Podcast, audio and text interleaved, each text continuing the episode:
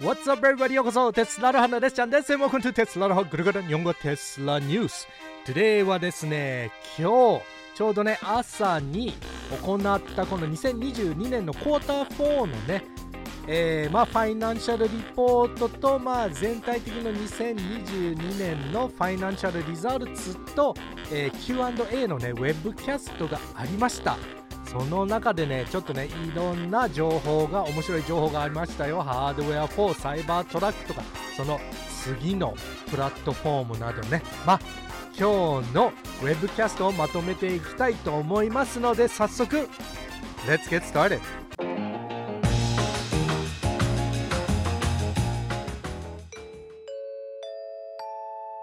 はハワイ育ちのバイリンガルテスラエヴァンジェリストアメリカからタイムリーなテスラニュースをお届けします。たまに変な日本語だけどそこら辺は許してね。許してねっていう感じなんですけどはい、えー、今回のねえー、テスラのウェブキャストはまあもちろんね今回だけじゃなくて毎回毎回 audio only じゃないですか。なのでまあポッドキャストで今この TESLALOHA をね聞いていていただいてる人たちはもちろんレスちゃんのね素晴らしい歌声しか聞こえないんですけど YouTube でね見ていただいてる人たちはまあレスちゃんの顔と、まあ、このずっとねこの黒いバックグラウンドだけで見てるだけでね、えー、ちょっとつまんないと思いますのでランダムなねテスラの動画をね後ろに、えー、流しときますね。で今回の、えー、ウェブキャストはちょっとねレスちゃんを聞きながらえー、まあ面白いところを通訳していきたいと思いますのでレスちゃんのね動画がこう部分部分でね途切れていく感じなんですけど聞きながらそこをね、えー、全部聞いてるところねカットしてでえー、通訳してるところを、えー、そうやってねつなげていった方がもうちょっとね早く進んでいこうかなとか思うんですけどまあ多分ね。OK まあそこを頑張っていきますけどはい。OK スタートしていきましょうか。はい、まずですねこの、えー、このオーディオウェブカストのスタートはねあのトップバッターはイーロンだったんですね。でイーロンが、まあ、今年クォーター4だけじゃなくてこの2022年の1年間のちょっとねまとめていったんですけどまずねえー、イーロンがスタートしたのは、まあ、本当に2022年がテスラにとって一番ベストイヤーだったんですね。どのあのどの部分に関して一番ベストイヤーで、本当にこの優秀なテスラの皆さんと一緒に仕事できるのが本当に光栄です。この2022年の中でいろんなチャレンジがあったじゃないですか。サプライチェーンイシューとか、えーね、コロナのシャットダウンとかいろんなあった上で、こういう数字をヒットできたのがすごかったっていうところで、で、えっ、ー、とね、一番よく来る質問はこの需要のことなんですね。で、この1月の、えー、話なんですけど、えー、一番この今まで、えー、一番この多いオーダーを受け取ったっていうところであのテスラのヒストリーの中でねプロダクションレート、まあ、生産レートあのの2倍ぐらいのオーダーが入ってきてるっていうことなのね。えなので、まあ、あの2023年のことに関しては、まあ、需要が、まあ、本当にいい感じで、えー、いくでしょうって、えー、それはこの2023年のねオートマーケットこの車マーケットの中のチャレンジの中でほとんど車マーケットはマイナスになってると思うけどテスラの中はえ順調に進んでいくでしょうっていう感じで。で本当にこのプライスリリーマターズって言ってたんですけど本当にこの値段っていうものは重、えーとね、大切なことで。で本当にこのコストコントロールのことに関しては本当に順調にいってるって。このベルリンとオースティンのギガベルリンとギガオースティンのコストもどんどん落ちていくしこの伸びもどんどん上がっていくっていう、えー、それは進んでいってるっていうことで。で、えー、ちょっとねオートパイロットの話のことに、えー、変わったんですけどこの FSD ベータは今のところ North America これはアメリカとカナダの話なんですけど今は40万台に広まってるっていうことであとはあのー、このねセーフティーのことに関してもまあこれはね皆さんもねテスラはね本当に世界で一番安全なパッセンジャーカーって知ってますよね。まあその話を少ししててこの4680の、えー、新しいバッテリーのプロダクションのことに関しては今のところはね、えー、1000本、まあ、1000本っていうのかな1週間で1000本っていう生産レートをヒットしてあのー、大体また100ギガワットパーアワーもねアナウンスしたギャグ、えー、100ギガワットパーアワーに、えー、上がっていったっていうところであとね、えー、本当はね、えー、インターナルターゲットは1000ギガワットパーアワーの、えー、バッテリープロダクションなので、えー、まああのテスラの internal だけじゃなくてその1000 gigawatt per hour のゴールをヒットするためにはもちろんテスラだけじゃなくてあのベンダーのねベンダーたちの、え、力も必要だってパナソニックも LG とかもね全部必要だっていうところで、えー、テスラの中では本当にこの4680の、えー、セルの low cost と high energy density の、えー、すごいいいプランがありますっていうことで。で、あとね、エナジーストレージは、まあこれはもちろんメガパックとかね、そういう風なところはもう本当にすっごい伸びたって2022年にすごい伸びましたっていうところで、で、えー、そこでまたもっともっと、えー、どんどん加速を、えー、上がってるっていう加速をしてるっていうところで、で、どれぐらいこのメガパックが、え伸びるかっていうと、多分このオートオートのねテスラのオートビジネス車ビジネスよりも、えー、もっと早くもっともっと伸びるでしょうって言ってて、えー、もちろんこの車のプロダクションレートもねもっともっとね、えー、もっともっと伸ばしていきたいっていうところででテスラの中では本当にね一番世界の最高な、え生産能力にしたいっ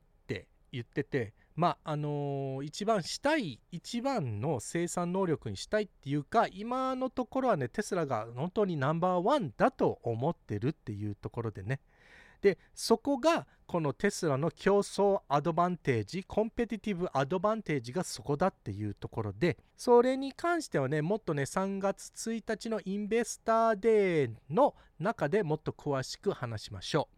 その後ねえー、CFO のザック・キルクホルンが、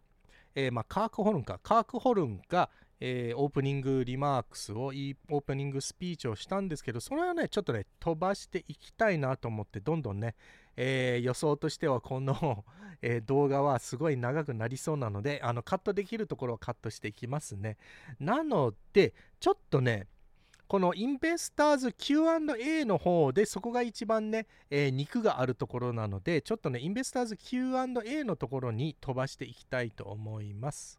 まああのー、まずですねこのプライスカットのねテスラの値下げのことに関してなんですけどそれこの値下げたところでもね、えー、このねジェネラルマージンをアップアップにねキープできるかっていうまああのざっくりとね言ったこの質問だったんですけどまあもちろんいろんなねこの2023年でもねいろんな分かんないところがいっぱいあるからまあとりあえず今のところのね、えー、予想としてはこのまああのジェネラルマージンの20%の上に、えー、いけるでしょうっていうところで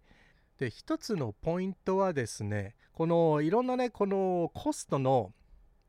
えー、値下げしたとかそういう風なところをねすごい集中するんじゃなくてこのオペレーティングマージンが一番重要なんですね。ないろんなところがこうアップンダウンするのに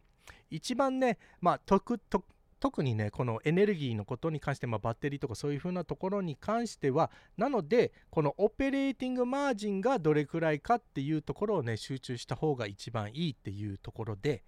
Anyway 次の質問はちょっとねイーロンとこのツイッターの話でイーロンの中では最近ツイッターで結構ねポリティカルなね政治的なビューもね自分の意見もねいいえー、言うようになってそれがちょっとねブランドイメージのテスラのブランドイメージがイメージダウンしたんじゃないかなっていう、えー、まあそういう質問だったんですけどこれはイーロンが答えたのは、まあ、今のところはね、えー、127 million のフォロワーがいてでそれでももっとね毎日毎日、えー、増えていってるのでなのでね、まだいまだにねみんなこうイーロンバッシングしてるけどそれでも増えてフォロワーが増えていってるっていうのはまだちょっとね人気があるんじゃないかなっていう、えー、ところで。でもしかしてイーロンのアカウントが一番こうあのアクションがインタラクションが、えー、あるアカウントじゃないのかなって、えー、もしかしてツイッターだけじゃなくて全体的に世界の SNS の中で一番イーロンの、えー、SNS のアカウントが一番アクションがあるんじゃないかなっていうところで、えー、でツイッターに関してはね本当にテスラの需要を上げるためにツイッターはすごい大事なツールだっていうところでツイッターのバリューはまあ本当に他のあの人はねすごい文句が言うけどツイッターのバリューはもう本当にでかいっていうふうに言ってたんですね。で次は4680バッテリーのランプアップのことに関してなんですけど大体あのそのねこのランプアップしたら、えー、毎週1万台ぐらいの分の4680が、えー、生産できてるのっていう、まあそういうあの質問だったんですけど、えー、今のところはね、えー、クォーター4の中ではね、1000本分の、えー、バッテリーをできてたっていうところで、それはまあ本当にね、苦労してそのゴールをヒットしたっていうことで、このギガテキサスの中で4 4つの生産ラインの中で1つのラインしか、えー、今ねオンラインしてなくてまだね、えー、残りの3ラインは今これからっていうことでこのコストエフェクティブランプはこのねサイバートラックのゴールのことに関してはその4680のバッテリーはサイバートラック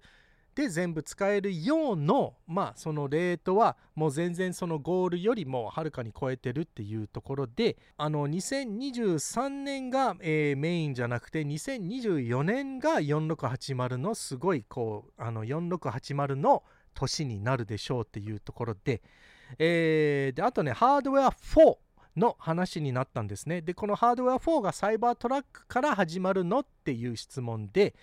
えー、答えはですねはい、サイバートラックは全部スタートからハードウェア4が入ってるっていうところで、で、えー、でもね、この2023年の中でサイバートラックはね、この数字のことに関してはそこまで本当に影響がないっていうところでも、サイバートラックの、えー、プロダクションスタートが2023年なので、えー、ゆっくりゆっくりとねいろんなねプロトタイプとかそういう風なところがあってであのテストプロダクションから始まってとかね、えー、本当にね大量生産スタートは2024年って見てた方がいいってまあ当たり前なことなんですけどね。で今度このハードウェア4からまあハードウェア3から4のまあレトロフィットはどうなのっていう質問だったんですけどまああのー、このねレトロフィットのことに関してはいらないだろうってイーロンが言ったんですね。もうハードウェア3だけで十分自動運転はできるって、えー、プラスもうあのー、FSD のゴールは人間より安全か何パーセント人間より安全かっていうゴールなんですね。でこのハードウェア例えばねっていうとハードウェア3が人間より200から300%人間よりうまく運転できるんだったら、まあ、ハードウェア4はもしかして500から600%でまあその後のねハードウェア5からのねまたそこにね超えていくっていう感じなんだけどこのハードウェア3だけでも全然この人間より安全運転できるだろうっていう予想なんですね。はい、なので、まあ、このレトそれでもレトロフィットしたい人のことに関しては、まあ、このハードウェア4と3からはただの、まあ、カメラアップグレードとかちょこちょこというアップグレードだけじゃないらしいので多分ねあのイーロンが言ってたのはエコノミックリーフィーザブルじゃないっていうとこはまああのちょっとねお金的にはこのアップグレードする価値がないていうところで、えー、多分 それだったら、えー、新しい車を買った方がいいんじゃないっていう風な、えー、言い方だとは思うんですけどね。でちょっとだけあのテスラ保険のテスラインシュランスのことを、えの話なんですけど今のところはね、あんまりこのテスラ保険のことにはまだね、全然この、まあ、あのお金のキャのマネーフロー、まあ、マネーフローっていうか、このファイナンシャル的なことに関しては、あの全然このリポートできるぐらいの大きさではないのでまだまだね、えー、そこまでねこのテスラの、えー、ファイナンシャルリポートの入るところぐらいの影響があるまでにはまだ時間がかかるでしょう。でまあこのテスラ保険のあのまあゴールっていうところはやっぱりね、まあ、あのテスラのねお客様にもバリューをを与えるっていうところでいろんなねあのまあこれはアメリカの話なんですけど他の保険会社はテスラだけでねも結構ね高く設定してるっていうところででこのテスラ保険が入ってるマーケットの中でもねえー、このコストが結構ね他の保険会社よりも安く、えー、なってるのでこれが他のまあ、あのコンペティターに関してももっとコストダウンになってるから全体的のマーケットにね、まあ、テスラの、えー、お客さんでもね、え、すごいこのプラスになってるっていうところなんですね。でこれはね、あのー、今のところはね本当に、え意味分けなくテスラの車だけプライス設定を上にしてるっていうところであのテスラ保険が入ってきたらそういうこともできなくなってきたっていうところの影響が、えいいですねっていうところでであとねもう一つねこのテスラ保険のプラスこのテスラ全体的のプラスあの全体的のテスラのプラスになるところはですねフィードバックループがこのねあのテスラのこのセーフティースコアとかってテスラのセーフティースコア聞いたことありますよね？これがアプリの中で自分の運転スタイルとかね、それをセーフティースコアのとこになってなんかハードブレーキとか前の車に、え、近づいてあの走ってるとかね、なんか変な動きとかしたらあのセーフティースコアっていうのが全部ね、テスラの車が全部それを見ててセーフティースコアをね、え、与えてるんですね。ドライバースコアみたいな感じで、それだんだんだんだんね、え、下がっていくとかってなって、これれはね、セーフティースコアはこのテスラ保険のために、えー、作った、えー、ソフトでもちろんこのセーフティースコアが低い人はもっとね保険を払わなきゃいけないっていうそういうあのモチベーションがあるんですけどもう一つね、えー、プラスがあるところはねいろんなところでまあえー、このテスラのドライバーの運転仕方も見ててであとね全体的な車のねどこがえー、壊れていくかっていうどこを集中していかなきゃいけないというデータも集めてるんですね。なのでそのデータを使ってですねいろんなこのデザインチェンジも、えー、してるらしいんですよ。例えばねドライブトレーンとかのね、えー、ところとかもね、え結構ねいいデータがこれをこのデータを何が使うかというとできるだけもっともっとこのメンテナンスコストもかかんないようにっていう風にこのテスラの車をもっともっとね将来的に作っていきたいってなのでこの車このテスラのビークルは世界一の安全な車だけじゃなくて世界一のメンテナンスもしない車にしたいっていうところなんですね。でまたあのサイバートラックのね、えー、話はまだね今年があのプロダクションスタートですかって言ってはいそれはあのプロダクションスタートは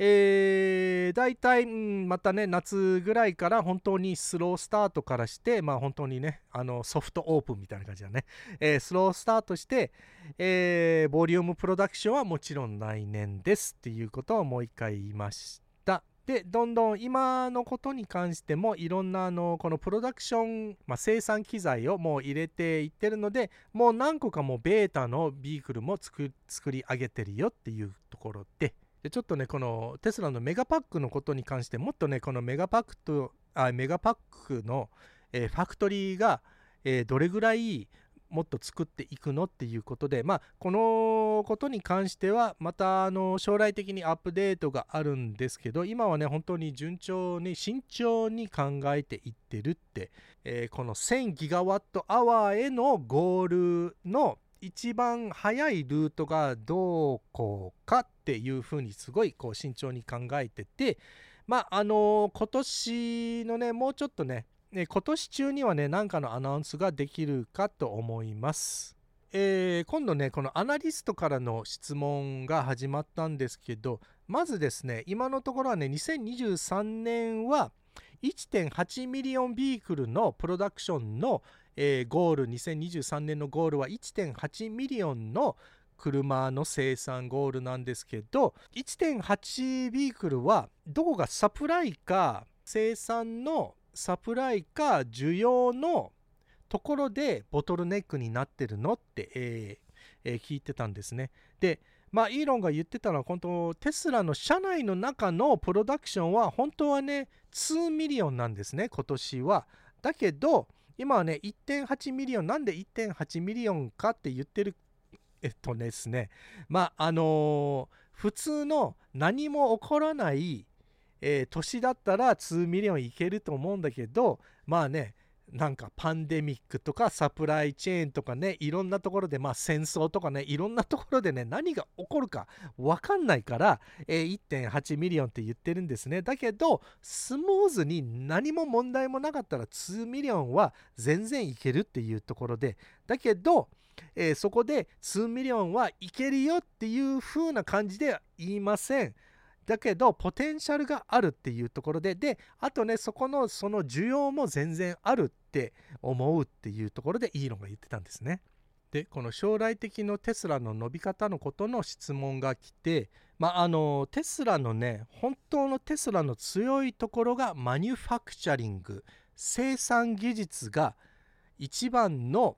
強みだっていうところででこの生産能力はいろんなところで使えるんですね。で今のところは新しいバッテリーセルの生産のところに、えー、当ててるんですけど将来的にはいろんないろんなね面白いプロダクツが、えー、の開発をしてるって、えー、もちろん今は今ここでアナウンスはしないんですけどすごいエキサイティングなものがいっぱい出てくる。で本当にねこれをみんなにね発表した時はもうみんな本当にね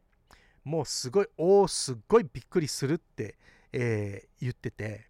まああの本当にこのテスラの将来はすごいエキサイティングだって。だけどもちろんねいろんなねあのー、この道はねいろんなバンプがねいろんなガタガタ道があるんだけどであのー、今年の2023年のね景気が悪いところとかもあって本当にこのテスラの株のことにねショートタームのねえー、短時間の部分はもう全くね見えないんだけど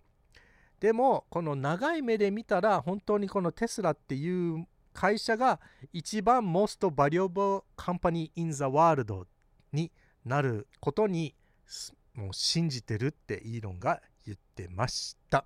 で次はこのテスラのね車のあの生産のことに関してのコストはこの2023年このコストダウンを、えー、すると思うって聞いててまあ答えはこのオースティンギガオースティンとギガベルリンは、まあ、本当にねもっともっとねランプアップがもっと続いててえー、そのことに関してはねテスラがコントロールできるんだけどそのあの外に関しては例えばマテリアルとかこの景気の悪さとかに関しては何もコントロールできないっていうことででコスト一番コストがね、えー、見れないのがこのリチウムのコストなんですね。で、えー、そのリチウムのコストはどこに行くか今年中にはねどこに行くかはここからね今からね見ていかなきゃいけないんだけどでそこであのプライスもねこうやって変わっていくっていうことでえー、でも今は完全には見えないけど予想としてはこの23年は、えー、去年よりこのリチウムコストはもっと高いでしょうっていうことでこのコストダウンって生産のコストダウンするかっていう質問はすぐにはね、えー、パッとははっきりとはすぐには言えないっていうところで。だけどそういうところだけでコストダウンを、えー、見てる、え、だけじゃないんですね。でえー、このね、特にね、モデル3とモデル Y はもう5年出てるじゃないですか。まあ、モデル3はね、えー、もう5年も出てて、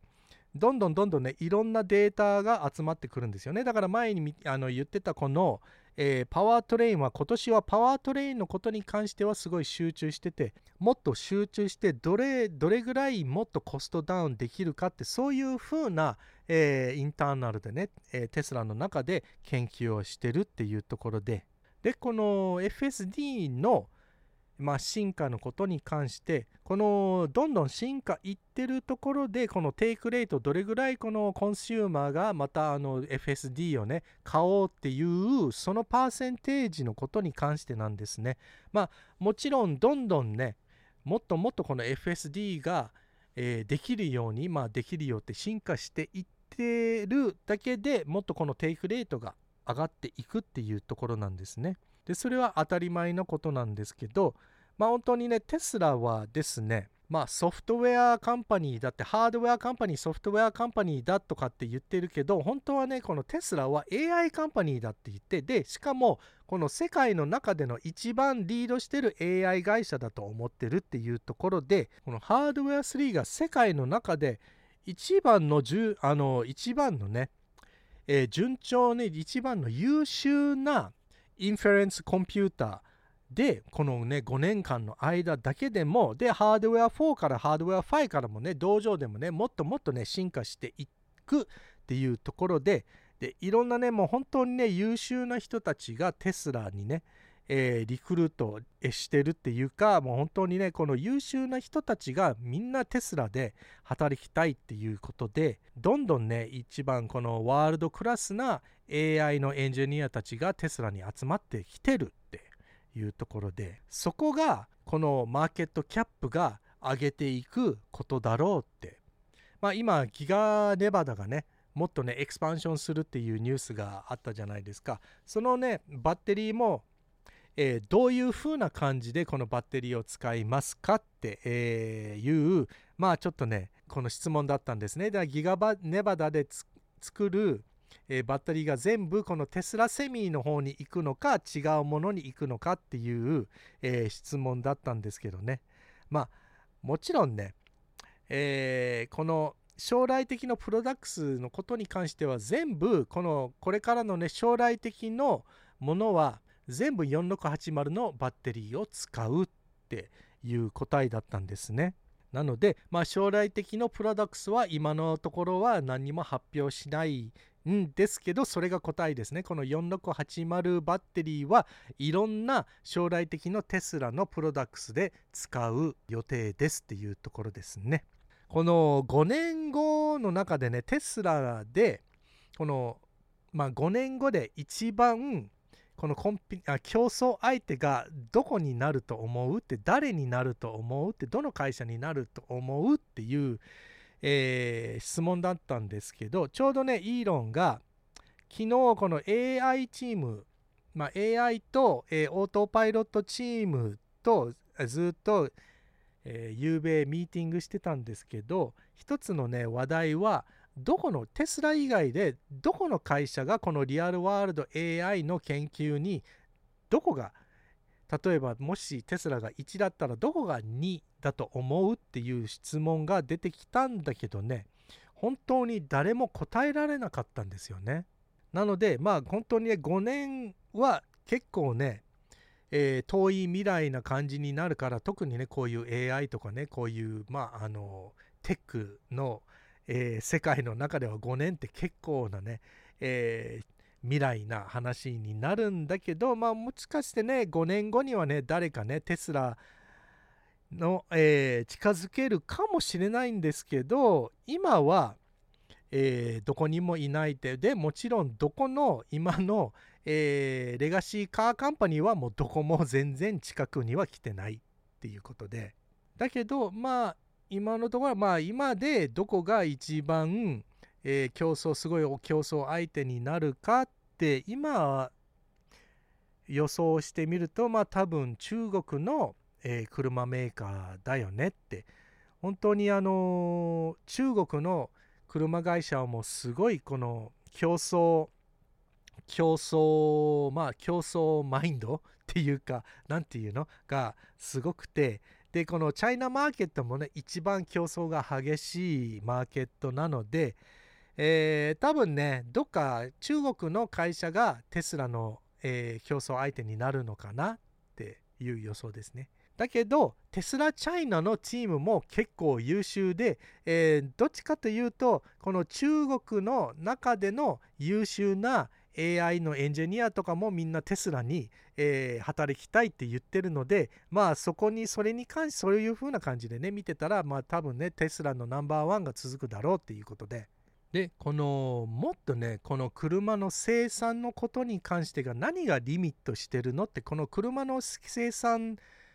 も、えー、含めて例えば新しい車のねラインナップとかもね増やすこのリミットがどこボトルネックがどこになってるのっていう質問だったんですけどやっぱりこのバッテリーですねこのバッテリーの数がえー、もっとねバッテリーが増えたらもっとプロダクツもね作る作れるようになるっていうところででなのでいくらでもねこのね新しこの何台でもね新しいビークルもあの発表はできるんだけどこのいくらねこうやっていくら何モデルも新しいモデルも発表したとしてもこのバッテリーの数が変わんないのでこのいろんなモデルにこのもう限られてる限られてるバッテリーをこうやって分けなきゃいけないっていうところでなので意味がないじゃないっていうことなんですよね。何をしてるかっていうとただこのプロダクションラインをもっともっと難しくしてるっていうところでもっとねいろんなモデルとかねいろんな、えー、違う商品をこの生産ラインに、えー、ただ増やしていってるだけじゃんっていうところなのでまあこれはあの本当にねあのー、まあわけがない、えー、やり方だって、えー、いうことで。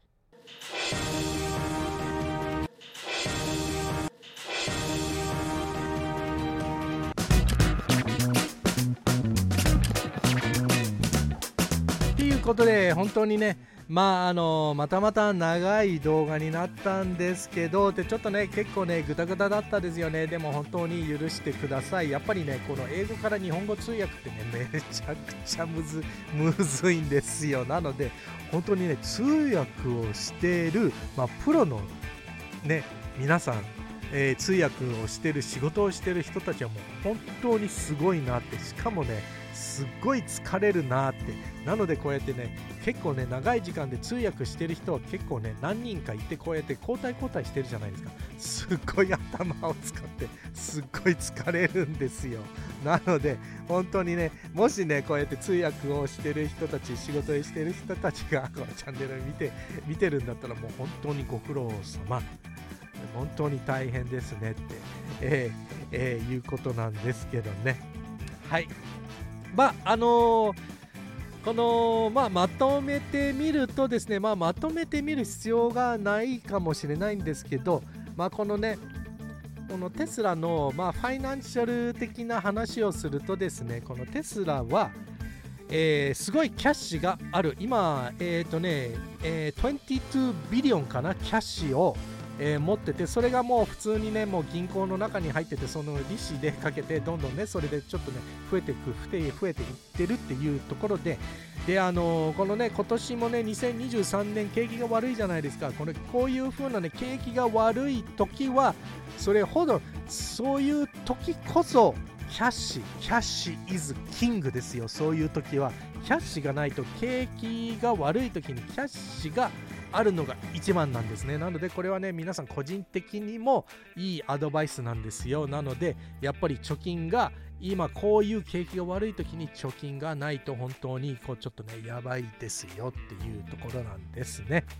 はい。であとはですねえー、まあ本当にこの将来的のプロダクツのことになあのすごいまあもちろん発表はしてないんだけどどんどんどんどんこのねえー、フューチャープラットフォームとかのね話を少しちょこちょことかもしてたところっていうところで本当にこの3月1日のインベスターズミーティングで本当になんか発表するって、えー、言ってるのでその時もね本当にお楽しみですよね。まあ本当にイーロンが言ってたこういうまあ一番ねこの EV とかねあのー、のまあ、弱点っていうのがこのバッテリーの数なんですよね。なのでバッテリーがなかったらだから今ねテスラもすごいこのバッテリーの生産のことに関して一番今力を入れてるんですよね。でいろんなね、えー、サードパーティーのパナソニックさんとかもみんな含めてねパートナーももっとそういうところを集めて、えー、すごいすごい頑張ってるっていうところなのでだからこのバッテリーがなかったらこのね何台も発表しても本当に意味がないから、まあ、こうだからこそこのテスラもねこういう新しいプラットフォームのことに関しても次の車とかねもっとや、えー、安い、まあ、もっとエコノミック、まあ、エコノミカルっていうかな？エコノミカルなえー、この次のテスラのプラットフォームをすぐ発表したらいいじゃないって、えー、いう風な人もねいっぱいいると思うんですけどなぜそういう風なことをしないのかっていうところはねもう本当にねイーロンの考え方はもうシンプルシンプルシンプルイズベストが一番このまあ、イーロンのモットーかもしれないのでなのでそういう風なところのいろんなノイズを入れるよりも今があるところをもうねちゃんとね集中してそこで、えー、うまくいってゆっくりゆっくりとね新しいものとかもね、えー、発表するっていう、まあ、テスラのやり方なんですけどね。はい。Anyway はいあのレッシャンもう疲れたから ここれだけにしとこうか。本当にグダグダでね。えー、本当に申し訳ございません。Anyway こういう動画も面白かったらぜひタムズアップ、えー、レッシャンもねお疲れ様っていう励みのサムズアップと登録してない人はぜひね、えー、登録をお願いしますね。はい。それでは皆さんまた最後まで見て、まあ、最後まで聞いてくれてありがとうございますそれでは次の動画で See you later!